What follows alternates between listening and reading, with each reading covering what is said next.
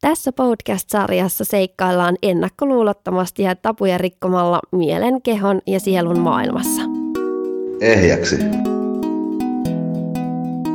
Tänään a- meillä on aiheena sinkkuus ja meillä on vieraana Henriikka Rönkkönen. Ja Henriikka on kirjailija ja someviihdyttäjä. Ja hän on kirjoittanut juuri uuden kirjan tänä vuonna ilmestynyt Määmatka. Ja sitten löytyy myös aiempia teoksia Bikinirajatapaus ja Mielikuvitus poikaystävä. Tervetuloa Henriikka. Kiitos, kiitos. Ihanaa olla täällä.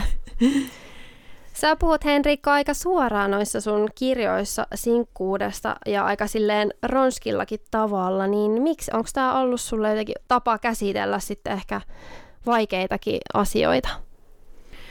Hmm, hyvä kysymys. Mähän aloitin tämän sinkkuudesta kirjoittamisen muistaakseni vuonna 2013, kun mä rupesin tekemään sinkkublogia. Ja mulla oli silloin sydänsuru ja mä halusin käsitellä sitä. Eli, eli se oli vähän sellaista niin terapiaa se kirjoittaminen. Ja mä ajattelin, että ei silloin mitään väliä, mitä mulle on tapahtunut, koska kaikki, kellä on ollut sydänsuru, niin tietää, mistä mä puhun. Että et se, se tunne tulee meille eri tilanteista ja erilaisista suhteista, mutta, mutta sitten et, tai vaikka ne tilanteet on eriä, niin se tunne on silleen universaali. Ja mä halusin siitä ruveta kirjoittaa ja siitä tuli vähän sellaista terapiaa. Ja silloinhan sitten kustantamoita oli yhteydessä ja sitten lopulta tuli tämä mielikuvituspoikaystävä. Ja vastauksena kysymykseen, niin, niin siis se on ollut mulle terapiaa, koska mulla on ollut jotenkin vaikeeta sen sinkkusanan kanssa. Et mä olin 25, kun mä niin sanotusti sinkkuunnuin, ja sitten yhtäkkiä mulla oli semmoinen leima mun otassa, että joko mä niinku piletän hirveästi ja teen kauheasti kaikkea, koko ajan on sutinaa, tai sitten mä itken yksin kotona, ja mut kysyttiin, että no milloin sä oot viimeksi harrastanut seksiä, että herra Jumala, onko sit jo yli puoli vuotta, ja niin kun seksiä siis toisen ihmisen kanssa kuin itseni, ja, ja, ja siis, et siis ihmisillä oli koko ajan mielipiteitä miehistä, joiden kanssa mä olin ollut, tai miehistä, joiden kanssa mun pitäisi olla, ja jotenkin mä sanoin, että mitä tämä niinku on, että minkä takia musta on yhtäkkiä tullut tällainen joku niinku stereotypia jostain ihmisestä, jolle puhutaan tällä tavalla, ja mä en itsekään enää tiedä, että kuka mä oon ja mitä mä haluun. Ja sitten mä kokeilin kaikkea. Mä kokeilin pilettämistä ja yksin kotona itkemistä ja se oli aika pitkä matka, että mä päädyin siihen, että et en mä voi niinku lähteä etsimään itseäni jostain muualta tai jonkun tittelin takaa. Siis, että on se sitten joku ammattititteli tai parisuhdetitteli tai sinkkutitteli tai mikä ikinä, että, että sieltä, se, sieltä mä en tule löytämään itseäni tai ehkä sitä hyvinvointia. Joo, ymmärrän ton. Muakin ärsyttää tämmöiset tittelit ja jonkinlaiset leimat, mitä me lyödään ehkä toinen toistemme otsaan tai omaan otsaamme.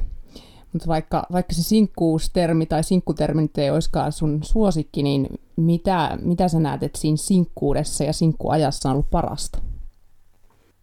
Mä ajattelen sen niin, että se olisi ollut ihan mahdollista, että mä olisin sen, mitä mä yli kymmenen vuotta on ollut sinkkuna, tai olin siis, että nythän mä olen suhteessa, mutta, mutta et, mä ajattelen, että, että se olisi ihan mahdollista ollut, että mä olisin ollut sen ajan suhteessa ja mä olisin sit oppinut tiettyjä asioita. Että nyt mä olin sinkku ja mä opin ehkä vähän erilaisia asioita, joita mä nyt joudun sitten opettelemaan taas uusia asioita, kun mä olen parisuhteessa sen kymmenen sinkkuvuoden jälkeen. Ja toisilla se saat, saattaa olla ihan toisinpäin, että ne on pitkään parisuhteessa ja sitten ne yhtäkkiä on yksin ja mitä kaikkia asioita siihen kuuluu. Mutta, mutta parasta oli varmaan se, ehkä mä koin itse, että mulle oli aika tärkeää, että mä pääsin, pääsin sitten sählään niin sanotusti ja tekee asioita ja kokeilee ja mulla oli muutama poikaystävä ollut siinä aikaisemmin, mutta jotenkin mun sisällä niin kuin kupli semmoinen, että, että mitä on yhden jutut ja mitä on seksi jonkun toisen kanssa, jotain hirveästi tunne. Ja siis kaikki tällaiset kysymykset, että mä pääsin toteuttamaan sen, niin sitten mä se, että ah,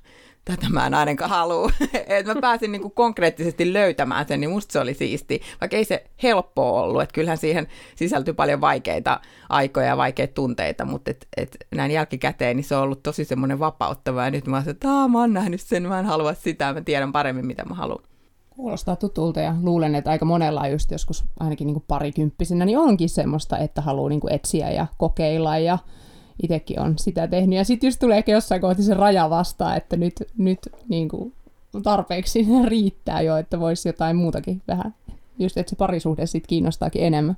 Joo, ja siis se, että et jokuhan voi kokea sitten taas niin päin, että tämä on just se, mitä mä haluan, tai että mä haluan vaikka tästä eteenpäin niin kuin avoimen suhteen, tai mitä ikinä sieltä niin kuin löytääkään, mutta kunhan sieltä löytää jotain, niin sehän on mahtavaa. Ja mä oon saanut kyllä paljon palautetta ihan siis plus 40-50-vuotiailtakin, no pääsääntöisesti naisilta, joitakin viestejä on tullut myös miehiltä, mutta et, et tavallaan he aloittaa sen sinkkuelämän elämänsä ekaa kertaa niin kuin 50 60 Et myös sieltä, että sit tavallaan se ei ole siitä iästä kiinni, milloin se alkaa, vaan se, että missä vaiheessa saat ehkä sitä sun prosessia ja oot tottunut aina olemaan jonkun toisen kanssa ja onko ollut oikeasti onnellinen ja oot uskaltanut kertoa, mitä sä tarvitset ja tiedostat se, mitä sä pelkäät ja nämä perus perusjutut. Sinänsä ei niin kuin ikää katso, mutta et ehkä se helpommin siihen nuoruuteen liitetään ja se helpommin, musta se on hienoakin, että, että nuoret lähtee kokeilemaan, eikä ole ehkä se, että okei, tapasin 12-vuotiaana tämän ja on hänen kanssaan, mikä sekin on mahtavaa, jos se toimii.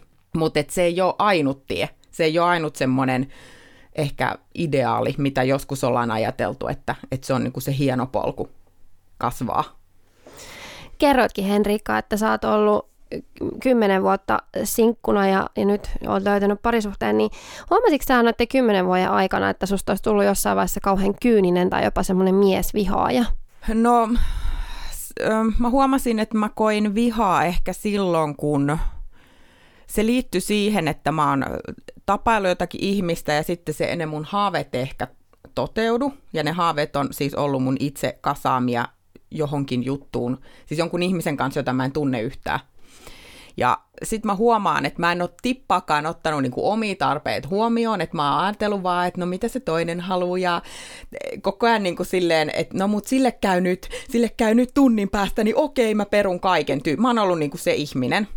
Ja sitten kun se juttu rupeaa loppumaan, että mä ehkä rupeaa kyrsiin se tyyppi sit, niin kuin ymmärrettävistä syistä jossain vaiheessa, niin silloin mulla tulee se niin kuin viha. Mutta se ei kohdistu siihen ihmiseen, vaan se on enemmänkin sellainen tunne vaan, että miksi helvetissä mä en ole ottanut itteeni huomioon alusta asti, että mä oon taas tässä, että mä vaan mietin sitä toista ja mitähän se toinen haluaa ja bla bla bla. Niin, niin siitä on tullut se viha, mutta ei se ole koskaan kohdistunut sinänsä miehiin tai, tai niin kuin varsinaisesti edes kehenkään yksilöön. Että se on enemmän ollut sellainen, että okei, nyt mä menen eteenpäin. Ja se on hirveän semmoinen voimauttava tunne mulla. Ja mä oon siis semmoinen ihminen, että mä yleensä sit tykkään mennä vähän niin kuin itseen, että mitä olisin voinut tehdä toisin, koska toiseen ihmiseen, kun ei voi vaikuttaa kuitenkin mieli, niin, niin ehkä sekin on myös sitä vihaa suunnannut enemmän silleen, vaikka lenkkeilyenergiaksi kuin siihen, että mä jotain vihaviestejä laittelisin miehille. Löysit sä sitten itsestä jotain syvempää syytä sille, että miksi sitten et osannut ottaa omia tarpeitasi huomioon? No sitähän mä opettelen vieläkin. Siis että se on, se on, mä sanon, että se on mulla tosi selkärangassa se ajatus, että hei, että mikä sulle on hyvä tuossa sinkkuajassa on ollut mulle ihan mahtavaa, ja mistä tuli siis tämä määmatka-termi alun perin, että et silloinhan mä ajattelin, että mä haluaisin häämatkalle, että jonnekin ihanalle lomalle jonkun ihanan miehen kanssa, että et saatana kun ei ole sitä miestä, ja, et, ja mitä sitten, jos mulla olisi mies ja olisi se häämatka ja mulla on hirveä ripuli, niin sitten sekin menee niin kuin pilalle. Niin siitä mulla tuli tämä, että en mä jaksa odottaa, että mä haluan nyt sinne häämatkalle, eli sitten mä lähdin määmatkalle. Ja siis se koko, niin kuin, että mä koko ajan edelleenkin, se on asia, minkä, mä, minkä kanssa mä teen varmaan töitä koko loppuelämäni, että mä skannaan, että mitä mä haluan ja mikä mulle on hyvä. Että mä en niin kuin liikaa anna itsestäni, koska niitä ottajia on vieläkin tulee viestejä jostain menneisyyden tyypeiltä, että on ikävä ja niin kuin, tämän tyyppistä ja silleen, että ei, ei, ei mä niin kuin lähde enää tuohon, mua ei vedetä enää niin kuin noista naruista, mutta se on ihan mahtavaa, mutta kyllä mä sitten joudun niin kuin skarppaamaan myös. Mistä se Henrikka voisi sun mielestä sitten johtua, tai onko sä miettinyt, että, että miksi sä oot aina ollut se, joka on halunnut miellyttää muita, että mistä se on voinut tulla? Siis näähän saattaa tulla vaikka jostain niin kuin sukupolvien takaa, siis sellaiset tietynlaiset niin kuin toimintamallit, että mä uskon, että se, että mä oon tyttö, nainen, niin on, on, on ottanut tietyn roolin ja ehkä multa on oletettu tiettyä roolia, että mä oon ollut hyvin, siis mä oon ollut hyvä koulussa, perus tällainen 9,6 keskiarvo ja, ja niin kuin teen kaikki tehtävät ja en halua niin kuin aiheuttaa toisille mielipahaa ja, ja tota, on pelännyt konflikteja ja siis musta tuntuu, että se on aika tyypillistä aika monelle, että kyllähän tästä on niinku kirjoitettu sellaisesta kiltin tytön syndroomasta niin sanotusti, mutta se, että mistä se sitten tulee, niin vaikea sanoa, että varmaan geeneistä. Vanhempien avioliitto ei ollut mikään maailman onnellisin, että et joutunut silleen niin kuin olemaan jonkun verran skarppina niin kuin lapsena, niin, niin sekin on voinut vaikuttaa siihen, että on niin kuin ruvennut aistimaan vähän, että mitä tapahtuu ja millaisia fiiliksiä on muilla ihmisillä ja mitä hän tästä seuraa, niin se on saattanut jossain määrin niin kuin jäädä päälle ja sitten on jäänyt sellainen ehkä niin kuin joku pelko sieltä, mistä opettelen pois. Tai on oppinutkin aika hyvin jo. Kuulostaa tosi tutulta toi käytösmalli ja olet siinä varmasti ihan oikeassa, että se on tosi yleistä. Koet sä, että oliko sun silloin helppo olla jotenkin herkkä ja silleen oikeasti auki sille rakkaudelle tai sen mahdollisuudelle silloin, kun sä sen kymmenen sinkkuvuotesi aikana ilmeisesti deittailit jonkin verran? Joo, no se oikeastaan se mun sykli meni, mikä ehkä jossain määrin kulkee käsikädessä mun kirjojen päähenkilön kanssa, joka on siis fiktiivinen tietysti, niin, tota, niin se meni siis niin, että se lähti niin kuin seksi edellä meiningillä, että mä halusin, niin kuin, että mitä tämä on, tämä seksi nyt muiden ihmisten kanssa. Mä huomasin, että, että mä saa tästä edes orgasmia, että mä en tunne sitä tyyppiä, mä olen yleensä humalassa, mikä tarkoittaa, että mun emätin on kuiva ja, ja kundillakaan ei seiso ja niin kuin näin, että mikä, mikä tässä on niin kuin se hohto.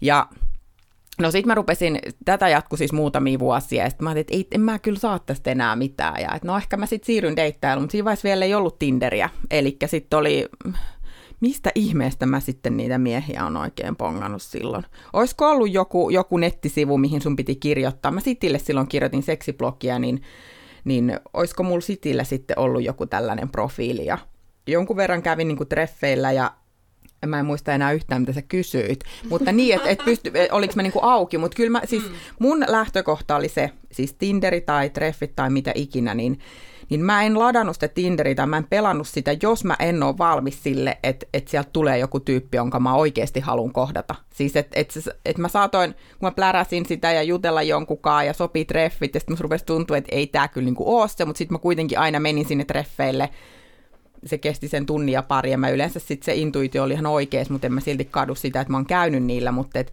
se mun lähtökohta oli se, että mä en lähde sinne niin kuin kyrpäotassa silleen, että ei kuitenkaan löydy mitään, vaan että mä ajattelin, että mä lähden tutustumaan tähän uuteen tyyppiin, mä oon ihan täysin auki. Ja mä sitten kun Tinder tuli, niin mä rupesin niin kuin ikähaarukkaa laajentaa, että vanhempia sekä nuorempia.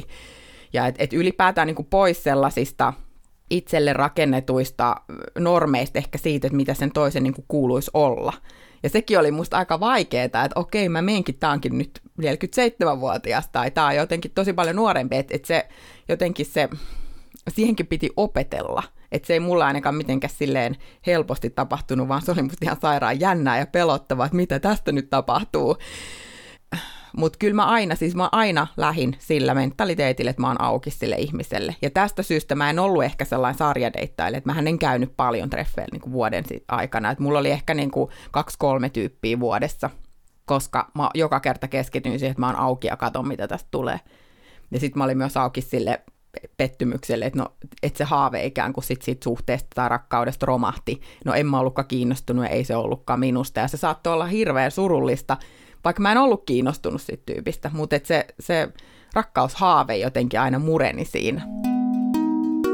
Kymmenen vuoden aikana varmasti myös tämä deittailukulttuuri on muuttunut, niin miten, näikö sä tai koiksa, että siinä olisi ollut semmoista muutosta niin treffailun saralta, että, että muuttuko miesten käytös tai kohteliko ne naisi sun mielestä niin sua, tai naisena huonommin tai paremmin, tai pistikö sä merkille tämmöisiä muutoksia? Yes, Tinder versus ennen Tinderiä. Niin. Mä en ole pistänyt merkille, että siinä, että mä en usko, että, että mä uskon, että evoluutio on aika hidas, että se voi jonkun verran ehkä vaikuttaa, sanotaanko Tinder siihen, että kun se on niin helppo ladata, ja siellä on niin paljon tyyppejä. Saattaa olla, että sellaiset ihmiset, jotka ehkä vaan tykkää plärätä kännykällä eikä uskalla kohdata, niin helpommin lataa sen appin. Sanotaanko, että siinä saattaa olla joku tällainen. En ole lukenut tutkimustietoa enkä tiedä siitä sen enempää. Mutta et, et siitä saattaa syntyä sitten semmoinen illuusio, että miehet on tällaisia, että miehet tekee sitä ja tätä, vaikka sitten ehkä vaan se appi on, on ikään kuin vain väylä niin kuin tietynlaiselle toiminnalle. Ja se ei tarkoita, että, että se voi olla, että suurin osa niistä, ketkä haluaisi treffeille ja uskaltaa kohdata ja haluaa parisuhteen, niin ei ole siellä Tinderissä. niin, niin sit ei niin kuin pidä sekoittaa sitä sit siihen, että miehet on sellaisia tai tällaisia.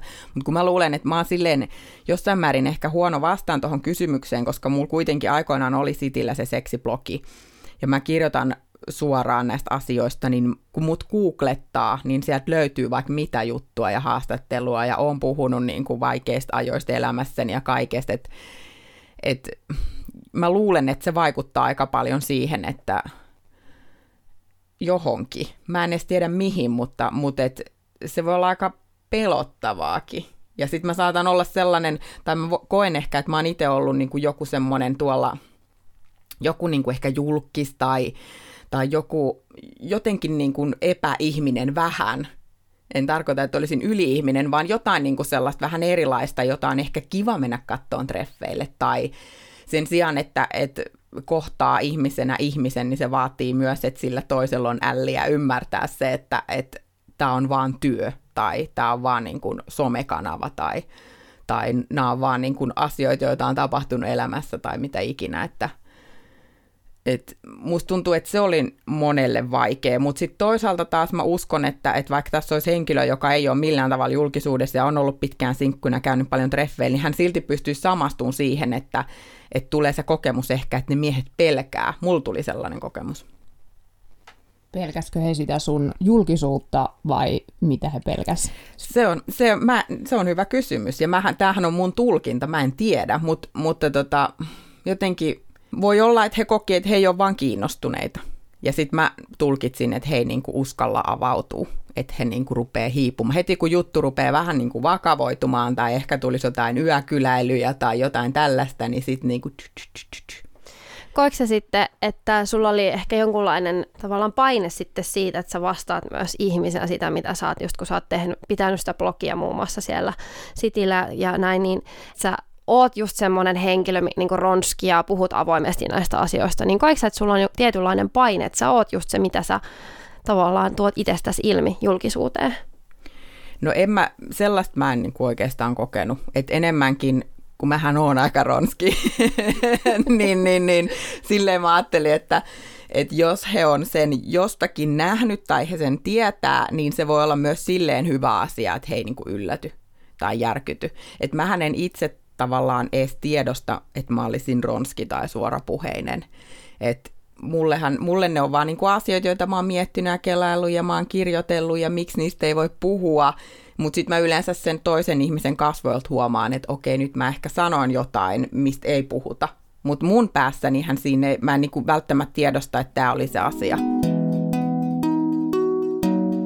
Onko se joutunut sit itseäsi missään vaiheessa tämän sinkkuuden aikana tai ylipäätänsä sun elämässä niin pienentää? Että sä et ole voinut olla se, mitä sä oot? Tai sä et ole uskaltanut? No mä koen, että mä en ole silleen joutunut pienentää itseeni, että et tota, et kukaan mies olisi mulle sanonut, että älä oo tommonen ehkä. Ehkä on ollut järkyttyneitä jotkun, että miten mä puhun ja siitä mä oon saanut niinku kommenttia, mutta – niin kuin suorasukaisuudesta, nussimissanan käytöstä tai jotain tämän tyyppistä, mutta, mutta, mutta mä oon pelännyt kyllä sitä, että se on, koska mä olin niin, siis yli kymmenen vuotta, niin siinä ehtii pohtia sitä, ja sitten varsinkin kun, siis sitä sinkkuutta, että varsin, ja varsinkin kun kaikilla on siitä niin kuin mielipide, ja kaikki tykkää sitä myöskin pohtia, että no miten sä voit olla sinkku, ja näin, niin mä pelkäsin, että musta on vaan jotain niin erilaista, että mä en tuu niinku kohtaa sellaista ihmistä. Ja sitten se tietysti vahvisti sitä ajatusta, kun mä kävin treffeillä ja, ja musta tuntuu, että ne miehet vähän katso silleen ehkä kiinnostuneena, mutta kuitenkin vähän silleen, että sus on niinku jotain.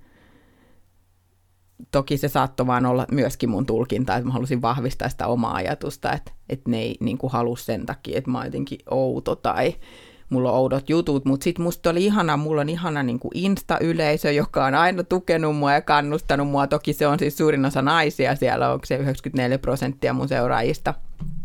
Siellä mä oon jotenkin ollut silleen, että no täällä mä ainakin voin olla oma itteni ja kaikki mun ystävät on totta kai kannustanut, että et niin kuin todellakaan pienenä ittees. Mutta et se, että et kun mä kirjoitan näistä asioista näin suoraan, niin kuka mies niin kuin kestää sen, että mitä jos hän on siellä tarinassa. Niin kyllähän se vaatii aika hyvän itsetunnon ja sellaisen niin kuin älyä, älykkyyttä. Onko niillä miehillä sit, onko se just jotenkin se juttu siinä sitten, että sit kun nainen puhuu semmoisia ronskeja tosi, tosi niin kuin, ää, avoimesti julkisesti, niin onko siinä sitten nähdäänkö se jotenkin miehisenä juttuna tai että onko siinä joku semmoinen, että se karkottaa heitä siitä syystä? Pitäisi haastatella niitä miehiä.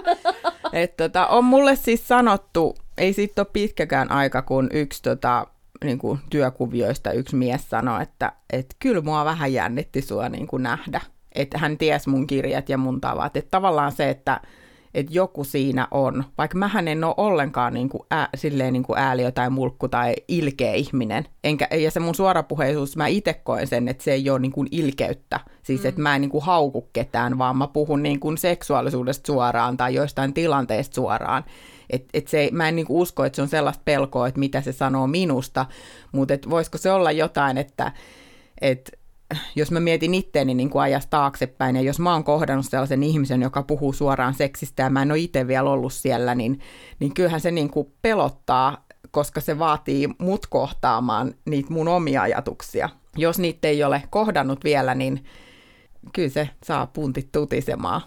Niin, ja mä luulen, että me suomalaiset kannetaan aika paljon häpeää sisällämme, niin sit se, että kun joku uskaltaakin sanoa, jollain on pokkaa eikä hävetä sanoa niitä asioita suoraan, mitä itsekin miettinyt, sit siinä joutuu niinku tekemisiin se oman häpeän kanssa, että sä sit peilaat, niinku sun nousee se myötä häpeä siinä, että miten sanoko toi oikeasti toi ääneen. Niin, varmasti just näin. Mm. Et se, et mä uskon nimenomaan, että se kertoo heistä itestä, itsestään eikä niinku minusta, mutta kun mä en voi sille mitään. Ja sitten se, että et kun mä en voi kellekään ruveta myöskään niinku terapeutiksi, että jos mä mietin, että mä oon itse opiskellut niinku seksuaalineuvojaksi, ja sitten sit, jos on ollut joku mies, joka ei niin kuin, uskalla puhua seksistä tai masturboinnista tai mitään niin kuin tällaista, niin eihän sit vaan voi tulla yhtään mitään. Et, ja mä en voi niin kuin, ryhtyä siihen rooliin, että anna mä kerron sulle ja mä niin kuin, rupeen availemaan noita sun lukkoja, mitä sun liittyy seksuaalisuuteen eikä se ole mun tehtäväkään, enkä mä niinku, eikä siinä ole siis mitään väärää, että niitä pelkää ja, ja hävettää, mutta et, et siitä ei vaan tuu ehkä sellaista hyvää niinku parisuhdetta.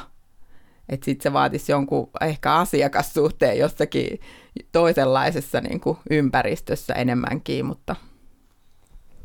Uskotko se jollain lailla vetovoiman lakiin, jos ajattelee nyt vaikka tota parisuhden markkinoita, että olisi joku tietty ihmistyyppi vaikka, ketä me kukin vedetään puoleemme? Mä en ole vetovoiman laista, niin mä en ole siis, en ihan tarkalleen tiedä, mitä se siis tarkoittaa. Eli No lähinnä siis tarkoitan sitä, että vaikka että vedetään niin kuin jollain lailla samanlaisia ihmisiä puoleemme kuin me itse, tai sille, että jos me vaikka itse just uskotaan johonkin asiaan, niin sitten ulkomaailma todistaa sitä meille, että sitten me nähdään niin kuin muiden ihmisten käytöksen ja kommenttien kautta sitä, mitä meillä on itse asiassa itsellämme sisällä. Se on vähän niin kuin peilikuva tavallaan itsestä ja sitten myös jotkut voi nähdä se vetovoimalla myös silleenkin, että, että mitä tavallaan enemmän ää, sä uskallat olla silleen auki ja ajatella elämästä paljon hyvää, niin sä veät puoleesi paljon hyvää, hyvää niin asioita kuin ihmisiä. Aivan, joo, kiitos avauksesta. tota, siis jos nyt mietin omaa elämääni, niin mä olen vetänyt puoleeni niitä epävarmoja kundeja, jotka katoo, koska mä oon ollut itse epävarma. Enhän mä olisi jäänyt niin kuin kattoon sellaista, jos mä olisin nyt tässä tämä ihminen, joka mä oon tänään. Niin kuin mä en jaksa päivääkään sellaista, että mitä sä teet nyt ja tunnin päästä olisi niin kuin hänellä aikaa.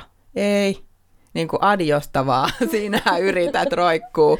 Että tota, et kyllä mä silleen niin kuin uskon siihen, että mä olen itse, se, se mitä mä olen ollut, niin on vaikuttanut siihen, keihin mä oon ollut kiinnostunut, mutta se, että niin, kyllä. Eli, va, eli varmaan vastaus on siis, että uskon, joo.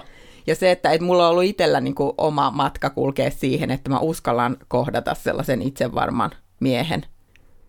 Sulla on ollut hienoja oivalluksia tässä sun sinkkuvuosien aikana, niin mikä on ollut sulle, Henrikka, sitten semmoinen ehkä kaikista voimaannuttavin tai mieleenpainuvin kokemus, missä sä oot oppinut itsestäsi jotakin tosi hienoa?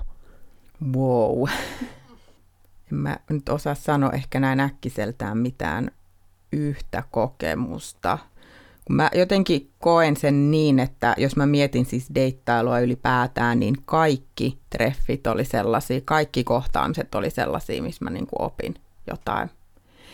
Sitten jos mä mietin taas, öö, mähän on, mulla on ollut niinku ahdistusta paljon ja jossain vaiheessa mä hiffasin sen, että mä puhun itselleni tosi rumasti. Ja niin kuin tosi rumasti, että mä haukuin omassa mielessä mun kehoa, kun mä katoin itteeni peilistä, mä haukuin sitä, kun mä istuin, mä haukuin mun selluliittireisiä ja vatsaa ja siis koko ajan mä niin kuin syötin sellaista negatiivista informaatiota itsestäni itselleni, että ihmekin, ei ole ihme, että mä voin niin huonosti. Niin kun mä sen tajusin, että mä rupesin siis väkisin puhua nätisti. Mä, mä en sano enää tällaista. Mä en sanoisi ikinä kellekään ihmiselle. Että se tuntui niinku ihan järjenvastaiselta, että mä en ikinä ajattele kenestäkään muusta, niin mä en ikinä sanoisi niin. Niin miksi mä sanon sillä tavalla? Niin sen, sen mä muistan, kun mä itkin jotakin, joku juttu oli taas päättynyt ja mä ajattelin, että no eihän se mua halua, kun mä oon niin ruma ja hirveä ja ällöttävä. Siis tälleen mä, tälleen mä puhuin. Niin sitten mä päätin, että ei jumalauta, että eihän tässä ole mitään järkeä, että A, sillä kundilla on joku uusi muija, eli se on ihan win-win, ja sitten mä täällä itken, että eihän, eihän niin kuin tässä ole mitään järkeä. Mä ajattelin, että se ei halunnut mua, koska mä oon niin ihana. Mä rupesin puhua itselleni näin, että mä oon vaan liian ihana. Hmm. Ja sitten heti mä olin että wow, että mulla tuli parempi fiilis. Ja sitten sitä kautta mä rupesin niin kuin pikkuhiljaa muuttaa sitä puhetta, että mä vaan ihan totaalisesti blokkasin kaiken sen paskan, mitä mä itselleni puhuin ja muutin sen kauniiksi. Sitä voi aina ajatella, että mua varten on jotain parempaa odottamassa. Niin. Uskot sä johonkin eh, sielun kumppaneihin, johonkin meant to be-tyyppeihin? No, en mä oikeastaan usko. Mä uskon, että sielunkumppani voi olla niin kuin itsensä kanssa, ja sitten kun sä itsensä, itses kanssa voit hyvin, niin sitten ehkä sä skannaat myös just niitä tyyppejä, jotka myös voi itsensä kanssa hyvin, mutta mä en usko niin kuin yhteen, koska mun tuurillani se olisi elänyt niin kuin 1300-luvulla. En tiedä, jos onkin joku kohtalo, joka tuo teidät yhteen. Kohtalo, uskonko mä kohtaloon? en tiedä. Me vaan kato, puhutaan tässä podcastissa aina aika usein kaikkia tämmöisiä niin kuin, tällaisia juttuja, niin, niin. eikä näkyy näissä meidän kysymyksissäkin. Niin, joo, joo, ja ei siis se on niin kuin hyvä kysymys. Mä en ole itse sitä miettinyt, tai mä en välttämättä ajattele ehkä sitä kohtalosanaa, ehkä se on myös vähän silleen latautunut sana, mm. ja se merkitsee niin eri asioita eri ihmiselle, mutta mä esimerkiksi ajattelen nyt niin, että vaikka tämä mies, jonka kanssa mä olen, nyt hän on aivan ihana ja niin kuin, tosi super, super hyvä tyyppi, niin, niin se, että mä jotenkin ajattelen, että jo ennen kuin me kohdattiin, niin se meidän polku on, on jo niin kuin määräytynyt. Siis se, että missä paikassa mä olen itseni kanssa ja missä paikassa hän on itsensä kanssa. Se, että mihin se on tästä menossa, niin sitä mä en tiedä, mutta se on ikään kuin saneltu jo. Samalla tavalla kuin ennen kuin mä oon tavannut niitä epävarmoja tyyppejä, niin totta kai se on mennyt niin, koska mä olen ollut siinä paikassa itteni kanssa. Mutta et se, että onko nyt joku yksi ihminen, niin, niin silleen mä en ajattele, että mä ajattelen, että rakkaus on jotain ehkä suurempaa kuin, kuin yksi ihminen. Niin, kyllä. Ja toisten ihmisten kautta saa oppia siitä rakkaudesta ja nimenomaan peilata itteensä, että näin varmaan ainakin. Miten sitten Henrikka, kun sä kerroitkin, että, että sä oot koko ajan tässä oppinut itsestäsi tämänkin niin sinkkuudenkin aikana ja nyt oot parisuhteessa, niin teikö sä jotakin isoja muutoksia itses kanssa? Ja ty- millä tavalla sä työsit, koska nyt sulla on ihana poikaystävä, miesystävä, niin kuin kerroit jo hänestä, niin uskoiko sä ylipäätään siihen, että sulla on mahdollista löytää tämmöinen ihminen sun elämään?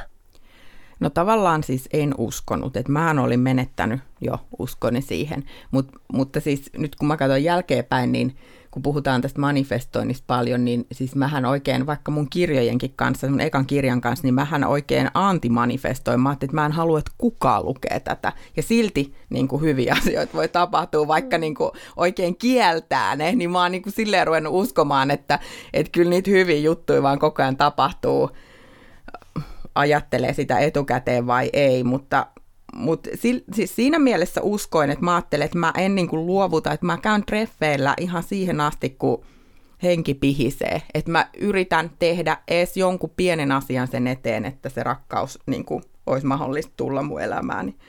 Niin silleen uskoin, mutta sitten tavallaan isossa kuvassa, kun niitä pettymyksiä oli niin paljon ja se haave oli murskaantunut niin monta kertaa, niin, niin jotenkin se, se tuntui aika kaukaiselta se – usko siihen ja musta tuntuu, että mä olisin tarvinnut kuulla joka päivä, että joku sanoo, että kyllä se vielä tulee, tällä huoli ja että se luottamus siihen oli silleen kadonnut, mutta mä ajattelin, että mä ainakin yritän, että ihan sama, mä yritän silti.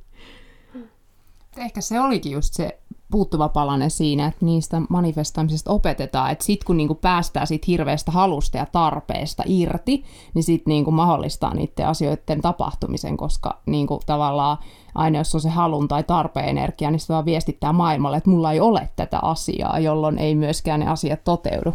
Mm. Et voitko, voisiko siinä olla jotain vaikutusta asiaan? No se on, no silleen, sen voi ajatella ihan miten päin vaan, niin. mutta, mutta kyllä mä mieluummin elän elämäni silleen, että mulla on katse ikään kuin valoa kohti niin sanotusti. Että se, että ajattelee, jokuhan voi selittää sen jonkun uskonnon kautta ja, ja on se sitten manifestointi tai mikä ikinä, niin, niin sille ei ole mulle sinänsä väliä, että mikä se on se teoria siinä takana tai mihin uskoo, mutta et mun siitä, siitä, sen takia, kun mä oon voinut niin huonosti ja mulla on ollut paniikkihäiriö ja ahdistushäiriö, niin mä en halua enää voida. Ja tästä syystä niin se mun fokus on niin kuin siinä hyvässä. Koko ajan se niin kuin palaa siihen ja se palaa siihen ja mä harjoittelen sitä joka päivä. Käsittelet Henriikka sun kirjoissa tosi vahvasti tätä seksiä ja seksuaalisuutta, niin, niin onko tämä sun oma kehokuva, niin onko se matka ollut tähän pisteeseen niin helppo ja semmoinen ruusunen? Se on ollut ihan hirveän vaikea. Siis että mulla on se, että mä en ole tiedostanut, miten paljon mä oon vihannut mun omaa kehoani ennen kuin mä sitten, niin kuin mä tuossa aikaisemmin sanoin, niin tajusin, että mä syytin itseäni ja ulkonäköäni siitä, että mulla ei ole vaikka kumppania mä en ole löytänyt rakkautta ja mä ajattelin, että kaikki miehet katsoo ällöten mun kehoa ja, ja mun, että mulla on selluliittiä, vaikka mä oon siis niin kuin ihan normaali painoinen ollut aina, että mä en ole niin kuin sellaisia asioita joutunut ikinä miettimään tai näin, niin siitä huolimatta, että sille ei ole sinänsä niin kuin lopulta varmaan mitään merkitystä sen kannalta, että mitä sä itsestä saattelet, että mikä se paino on, että, että se, että mä ajattelin, että jos mä olisin vaan hoikempi ja hoikempi ja hoikempi, niin mä olisin onnellisempi. Tai että jotenkin, että se onni tulisi niin kuin sitä kautta. Mutta mä en ole siis mitenkään laihduttanut ikinä tai että mulla ei niinku sellaista ole ollut, että paha olo on ollut. Mistä sä luulet, Henrikka, että se johtuu, että sun kehonkuva on ollut niin vääristynyt ja sä oot ajatellut itsestäsi tuommoisia ajatuksia, mitä sä oot niinku kertonut nyt tässä meille? Mä en tiedä. Siis mä muistan, että teininä se niin kuin alkoi, mikä on varmaan ihan normaaliikin, että kun se keho muuttuu ja mulla alkoi kuukautiset, kun mä olin 11 ja, ja tuli häpykarvoitusta ja rinnat alkoi kehittyä, mä olin niin kuin viidennellä. Et jo varmaan niin kuin siitä lähtien on ollut sellainen niin kuin häpeä siitä, että mitä hän muut sanoo ja pelko ehkä enemmänkin. Ja sitten mä vihasin mun luomia jostain syystä, että mulla on hirveästi luomia, niin mä vihasin niitä ja mä halusin ne pois kokonaan ja että mun täytyy ottaa silikoonit, että mulla on liian pienet rinnat, että tämä ei niin kuin istu johonkin kauniiseen naiseen tällaiset pienet rinnat. Ja siis en mä tiedä, mistä ne on tullut. Siis varmaan koulusta, kaikesta, siis muiden oppilaiden puheista. En mä tiedä. Siis maailmasta se on jotenkin tullut. Ja... Hmm. Oletko sitten tehnyt jotain muita juttuja hyväksyäksesi kehosi, kun ää, puhunut siitä kauniisti tai sille kauniisti? No mä, sella, mä muutin esimerkiksi suhdetta liikuntaan. että mä huomasin jossain vaiheessa, että mulla tuli, kun mulla tuli se paha olo semmoinen, että, että mä oon ällöttävä – niin mulla tuli saman tien sellainen ajatus, että mun pitää lähteä lenkille, niin mä lopetin niin kuin sen, että mä en lähde urheilemaan, jos mulla on sellainen olo, vaan mä teen jotain sellaista, mä niin kuin hemmottelen itteeni. Ja ikään kuin sitä kautta se, että mä edelleen tykkään käydä välin lenkillä ja tykkään käydä kävelemään ja kiipeily on sellainen laji, mikä, mikä jotenkin sopii mulle. Että se, se on ollut semmoinen ihana löytö. Se suhde vaikka liikuntaan tai suhde ruokaan, että saako syödä nyt tätä ja tota ja milloin saa syödä ja tällaisia ja mitä saa syödä ja, ja mitenhän tämä nyt vaikuttaa ja tämä sokeri on nyt pahasta ja nyt mulla on tällainen ja saanko mä nyt syödä tätä ja tällaisia niin kuin miettinyt paljon ja yrittänyt päästä pois siitä, että se suhde ruokaan ei olisi niin kompleksinen. että vaikka olen siis aina syönyt hyvin, enkä ole siis oksentanut ja mitään sen tyyppistä mulle ei ollut, mutta et silti se on ollut jotenkin, kaikki maailman tuska kohdistuu johonkin yhteen saatanan paprikaa, joka on pakattu muoviin, että et, onko tämä nyt luomua ja mistä tämä on tuotu ja nyt tässä on tätä muovia. Siis jossain vaiheessa mulla oli tällainen vaihe, kun siitä ruvettiin puhua niin paljon, että et, et se, että mä astun Alepaan, niin on jo niin kuin ilmasto tuhoutuu sen takia. Siis, että et, siis aivan niin kuin överiksi mennyt kaikki. Niin nyt niin kuin sitä, sen, se pois kokonaan. Ja mi- miten mä voisin sellaisen kiitollisen ja rakastavan suhteen siihen ruokaankin luoda. Toi kuulostaa tosi tutulta toi suhtautuminen ruokaa ja kehoon itse syömishäiriö taustalla, niin voin samaistua ja just tuntuu, että varmasti kyllä niin kuin ihmisillä ne omat ajatukset aiheuttaa paljon suuremman kärsimyksen kuin se, että syötkö sä sen paprikan vai suklaakakun vai mitä sä syöt. Nimenomaan just se, että et tota, onko joku ja onko se ruoka joku niin kuin palkinto, että nyt mä saan syödä tällaista ja siis siihen liittyy ihan hirveästi ajatuksia. Miten sä suhtaudut Henrikka nykyään ylipäätänsä seksiin ja seksuaalisuuteen? No seksuaalisuushan on aina mua kiinnostanut. Jo ihan muistan kolme-neljävuotiaana olen paljon tutkinut itseäni ja, ja tota, silloin on siis samanikäisten niin kuin kavereiden kanssa kaikkea lääkärileikkejä ja muita tehnyt paljon ja ehkä jotenkin niin sanotusti jäänyt niistä kiinni ja silleen, että no niin, lopettakaa nyt. Ja tämä on jäänyt mulle vahvasti mieleen, mikä on ehkä syy, miksi mä kirjoitan niistä niin suoraan, että, että se ristiriita, että tässä on jotain tosi jännää ja siistiä ja sitten se häpeä. Ja vaikka enhän mä sitä tietenkään silloin osannut niin ajatella, mutta että jos mä mietin niitä muistijälkiä, että miksi ne on niin vahvoja, niin jotain siihen liittyy siis mua on aina kiehtonut se seksuaalisuus, sanotaanko näin. Ja mua on, mähän kaikkea niin kuin seksiin liittyvää huumoria mä oon heittänyt jo ihan siis, onko mä ollut 11-12, kun mä kaveriporukassa rupesin heittämään, huomasin, että se toimii, että ihmisiä naurattaa se, että mä oon tavallaan harjoitellut sitä huumoria niin kuin tosi pitkän ajan ennen kuin sit mä rupesin siitä kirjoittaa.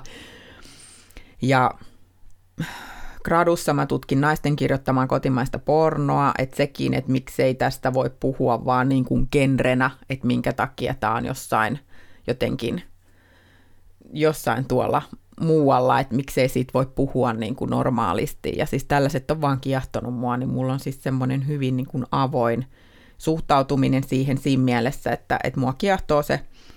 Ja sitten taas toisaalta, mitä niin kuin seksiin tulee, niin se vaan paranee sitä myötä, mitä enemmän tuntee itsensä ja pystyy olemaan läsnä siinä tilanteessa. Että nämä sanathan on ollut mulle tuttuja niin kuin vuosia, että oot vaan läsnä sitten ja, ja mitä ikinä, mutta se, että kun sen tajuu, mistä siinä on kysymys ja se, että keskittyy siihen omaan orgasmiin, että, että se, että kun nuorempana silleen, että kunhan nyt se mies vaan laukee, niin se on niin kuin hyvä. Ja sitten se ajatus siihen, että ei, että, että mä haluan sen orgasmia, mikä mulle tekee tässä seksissä hyvää, että ihan yhtä lailla mä voin vaatia ja pyytää. Se, se on vaan, seksi on parantunut ja se on ihanaa. Löydätkö siitä seksistä jotain syvempää aspektia sen orgasmin lisäksi? Ja läsnäolon ehkä? Mm, millä tavalla syvempää? No en mä tiedä. Ehkä, ehkä niin kuin, onko ne ne parhaat jutut vai onko siinä vielä jotain, mitä, mitä muuta mainittavaa nousisi esille sun mieleen? No, jos mä mietin itseäni, niin, niin tavallaan se, että kun mä oon tajunnut sen, että okei, no mä en halua mitään yhden illan juttua, mä en halua mitään fuckpadeja, vaan mulle sopii parhaiten, että mulla on sellainen rakkaudellinen ja turvallinen ihmissuhde, niin siinä mä pystyn olemaan parhaiten auki ikään kuin myös siinä seksissä ja läsnä. Ja, ja jos se on iso juttu oivaltaa.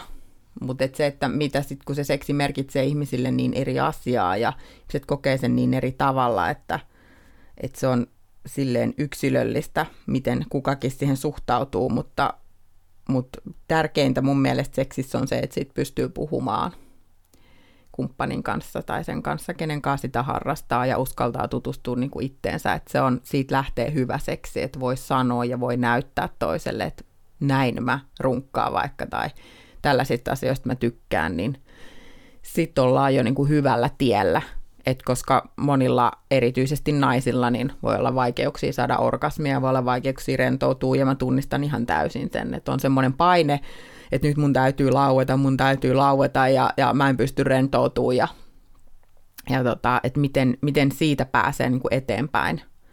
Niin mä sanoisin, että se puhuminen, se, että sen seksin ei tarvitse johtaa orgasmiin. Se voi olla kestää vähän aikaa, sitä voi jatkaa myöhemmin illalla, sitä voi jatkaa viikon päästä tai mitä ikinä, mutta että se paine siitä tähtäämisestä siihen orgasmiin, niin se olisi hyvä laittaa välillä sivuun. Onko sulla esikuvia? Hmm, no mitä seksiin tulee, niin apua nyt mä en muista yhdenkään nimeä. Voi olla siis ihan muitakin esikuvia kuin niin. se.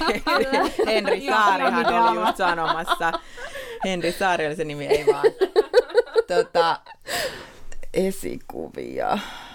Tätä kysymystä mä oon monesti siis itsekin pohtinut, että kun monet puhuu, että toi on mun esikuva ja tämä on mun esikuva, ja mä ihan silleen, että apua, että mikä mun esikuva, että mullakin pitäisi olla hirveästi varmaan jotain esikuvia. Dr. Phil suosikki palsta. Mutta siis jos mä mietin vaikka mun kirjan kirjoittamista, niin siis Lena Dunham, joka on, on tota, silloin sellainen Girls-sarja, niin se oli musta niin kuin huikea edelläkävijä siinä, siinä sarjan käsikirjoittamisessa ja näyttelemisessä. Ja sitten hän kirjoitti sen Not That Kind of a Girl-kirja, mikä oli mun mielestä myös tosi hienoa, että se inspiroi mua.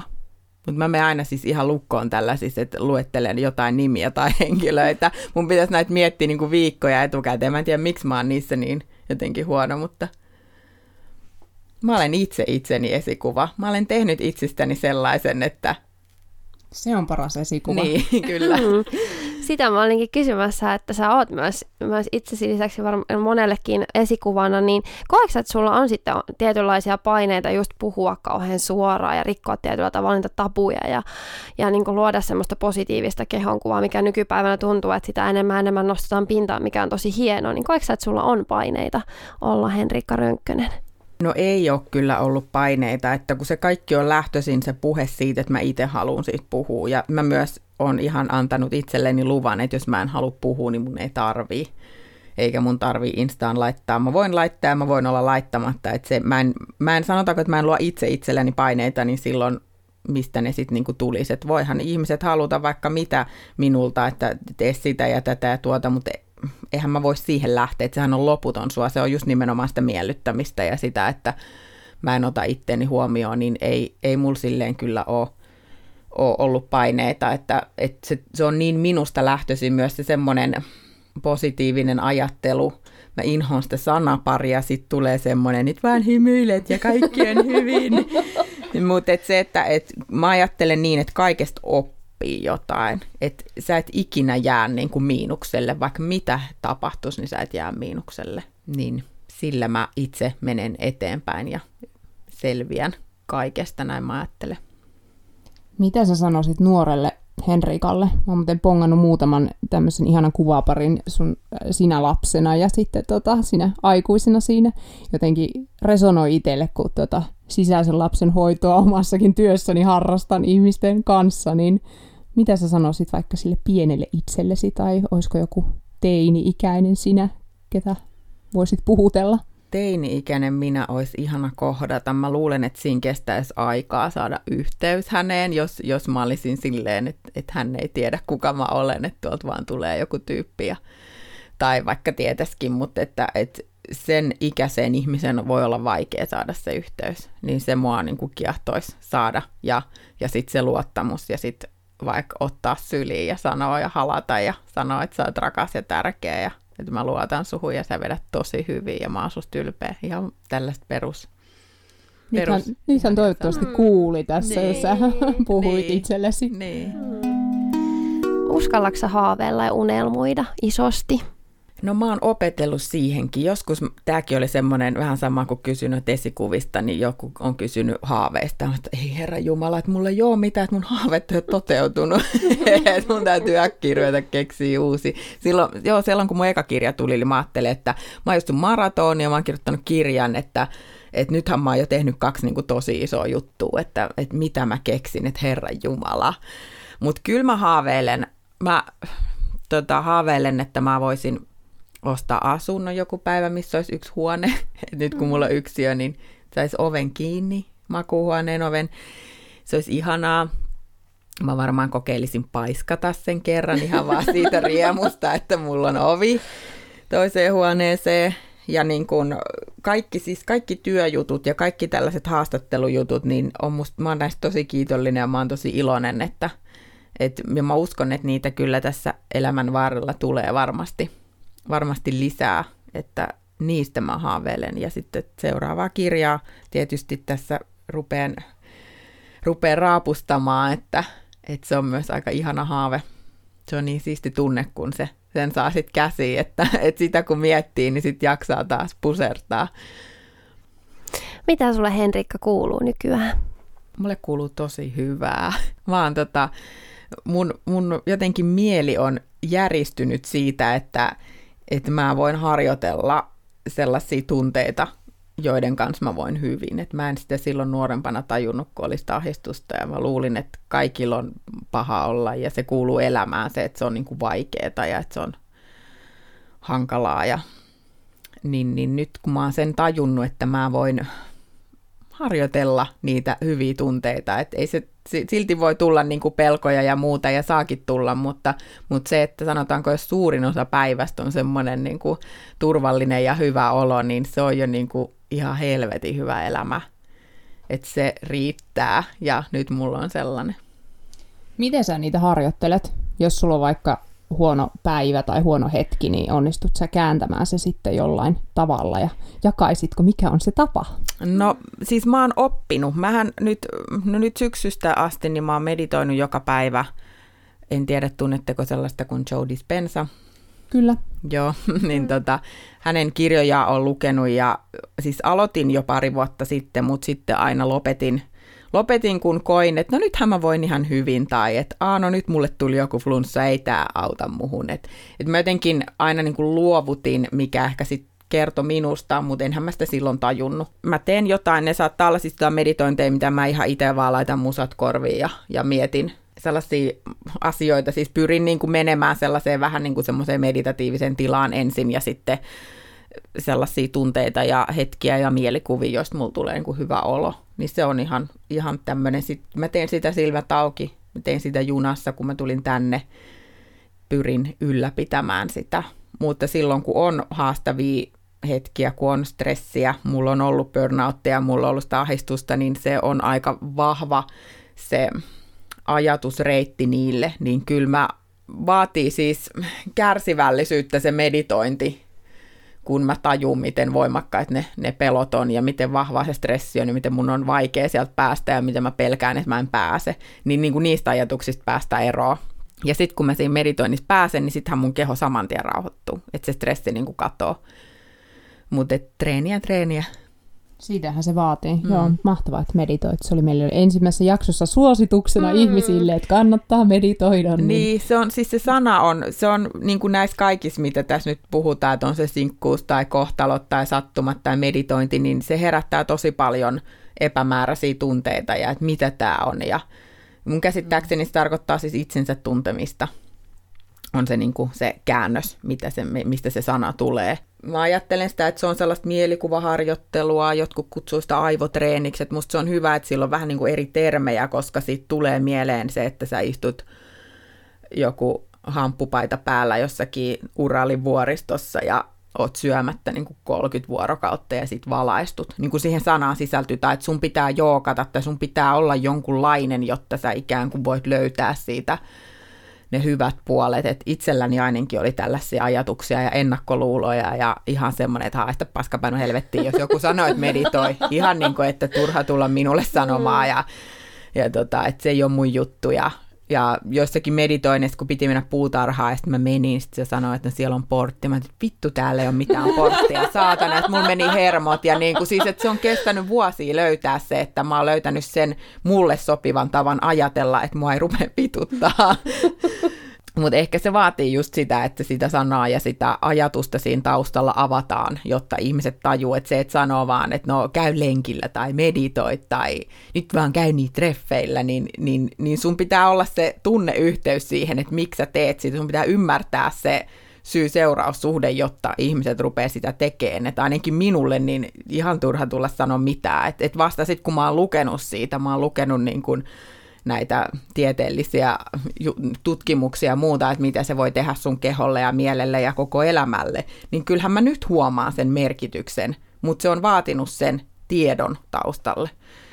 Toi on ihmistä varmaan tosi erilaisia, että mä oon taas tosi kokemusperäinen, että mulla on ihan sama mitä tiede sanoo, kun on saanut niin jotenkin vahvoja semmoisia henkisiä kokemuksia itseä just vaikka siitä meditoimisesta, että miten paljon se on auttanut, mutta pääasia, että ihmiset löytää keinoja, mitkä auttaa itseä, että niin. et pääsisi niistä ahdistuksista ja uupumuksista ja Sepä. negatiivisista tunnetiloista Kyllä. eroon. Ja eihän se, niin kuin se meditointi, niin eihän kaikki vaan, jotkut voi tehdä jotain ihan muuta ja voida hyvin, että ei se jos sun, jos sun sanotaanko, että sun ajatustapa on jo sellainen, että tämä kääntyy voitoksi, niin, niin se voi olla jo tavallaan sitä sun meditaatiota, että sun ei tarvitse istua siinä lootusasennossa tuntia päivässä.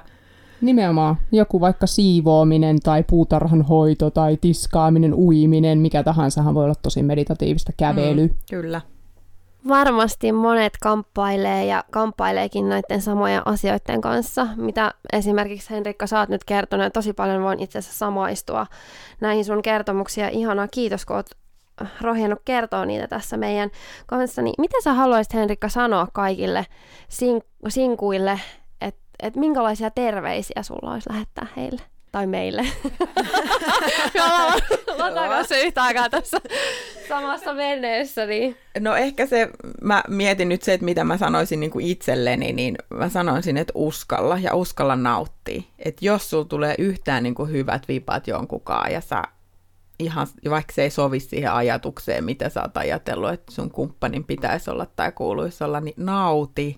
Siis meistä ei kukaan tiedä deadlinea tälle elämälle, niin uskalla nauttia. Et se oli ehkä itse sellainen, mitä niin kuin, mikä oli vaikeaa, että tuntui, että se on enemmän suorittamista, se suhteen ettiminen ja semmoinen, että millainen tämä tyyppi on, että, että se heittäytyminen ja Iso kiitos Henrikka, että pääsit meidän kanssa juttelemaan. Tämä on oikeasti tosi iso aihe, mistä voisi jutella, tai ylipäätänsä aiheena semmoinen, mistä voisi jutella vaikka ja kuinka, ja on varmasti paljon, jotka kamppailee samojen asioiden tuntemusten kanssa, niin mahtavaa, että sulla oli aikaa tulla tänne meidän kanssa juttelemaan. Kiitos kutsusta. Oli ihanaa jutella. Ja seuraavan jakson aiheena meillä on elämän tehtävä. Kiva, kun olit matkassa mukana. Tämä on Ehjäksi podcast. Ehjäksi.